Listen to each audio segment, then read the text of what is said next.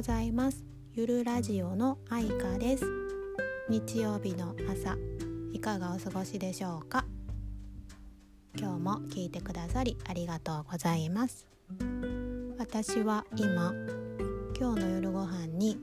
鶏肉のチャーシューが食べたくなったので作ってました。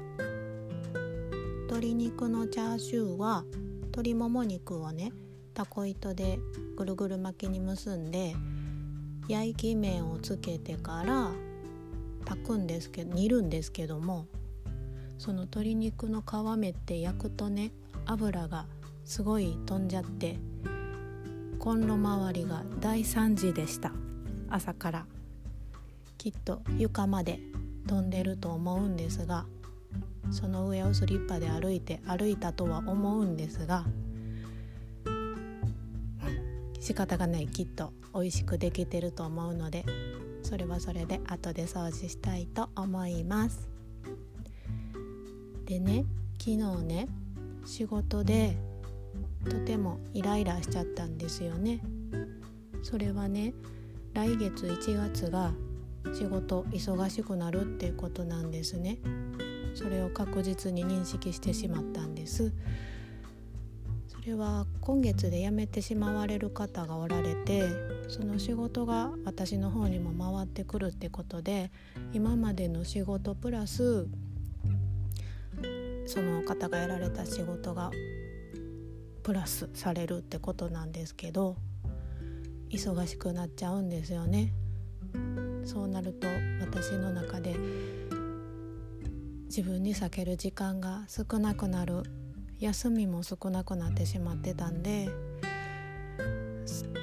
嫌だなって単純に思いました。もっと他にやいろいろやりたいことがあって楽しいこともしたいのに仕事で時間が潰れてしまうっていうのはとても悲しくってもやもやっとしてイライラっとしてたんです。でねそういう時ってそういう出来事が同じような同じようにイライラする出来事が舞い込んでくるんですよね。ならそれがまたプラスされてどんどんどんどん足されていってもイライラとモヤモヤの相乗効果状態でもう頭の中プンプンプンスカプンスカしてたんですけどでそういう時ってまた人と話す時もちょっときつくなってたりしてたんじゃないかなって思って帰り道ちょっと落ち込んじゃって落ち込みモードでああって思ってなんでこんな言い方したんやろなんであんな言い方したんかな。あの時のあの人の表情ちょっと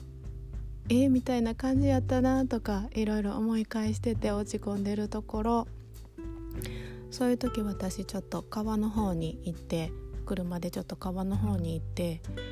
その時間がまた夕日の時間だったんで夕日が沈む時間だったんでちょうど良かったんですよね。夕日と川が綺麗な時間でそこに車を止めて、はあ、なんで私ってこんな風にいつも考えてしまうんだろう。なんで同じような考え方になってしまって落ち込ん結局落ち込む方に行っちゃうんやろ。う夕日と川は。こんなにキラキラしてて。綺麗なのに。私の心はすさんじゃって。みたいな感じで。がっつり世界にどっぷりハマってたんです。もう世界に入り込んだまま。おったんですけど。そういう時って。意外と人が通ったりするんで。すると結構スッとその普通の自分に戻ってあって世界からすぐ抜けてスーッとどっかに行ったんですけどもその場を車止めてたんですが走り去っていったんですけどもやっぱり家に帰ってもモヤモヤ続いちゃって嫌だな嫌だな来月ほんまにしんどいななんかお菓子も食べてまうなみたいな感じでおってやっぱそういう状態がしんどかったんで私小林正観さんが大好きで正観先生の本を手に取りちょっと青函さんに聞いてみようと思って表紙の上に手を置いて「青函さん私仕事があって雇ってもらえてとてもありがたく思っています」でもとてもこのモヤモヤがしんどくってどうかその答えちょっと教えてもらえませんかって心の中で思ってから本を開いたところ出た言葉が「ストレスを感じないようにすればストレス解消の必要もない」って書いてたんですね。なるほどそれはすごいと思ってそれはねそのストレスを認識する心の問題だから認識をしなければ問題解決もいらないって書いてあるんですね。ストレスを感じないような私の体を作っていきましょう。方向づけとしては感じなくなる。だからストレスを体の中にでストレスとして感じないってことなんですよね。その解決法は問題認識をしないでぼーっとしてみるって書いてあるんです。そのぼーっとする状態っていうのはえー、っとあれこれ感想を言わずぼーっとしている人を無敵と言います。誰とも戦わずに受け入れている人は無敵状態らしくて確かにそうかもと思って何をされても何の反撃もしない人って一番強いなと思ったんですね。だから私はこの仕事が大変だ来月しんどいっていうのをもう問題として捉えない。ああそうなんや。うんうん。だほんでみたいな感じで折れたら私はしんどい思いもしなくていいしうん辛い思いも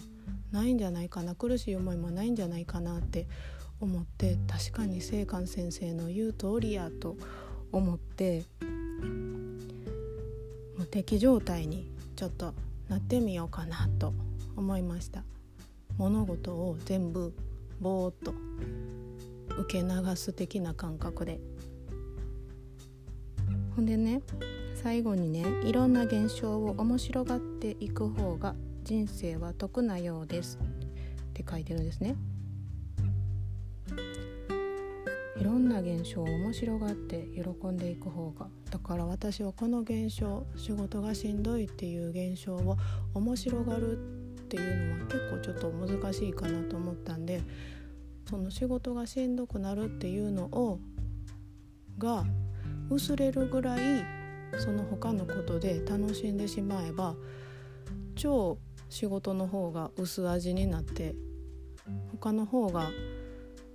ね濃い味になって楽しめるんじゃないかなっていう風にちょっと捉えてみました。なんか今日もまとまりないですが今日も聞いてくださりありがとうございます。良い日曜日をお過ごしください。ではまた。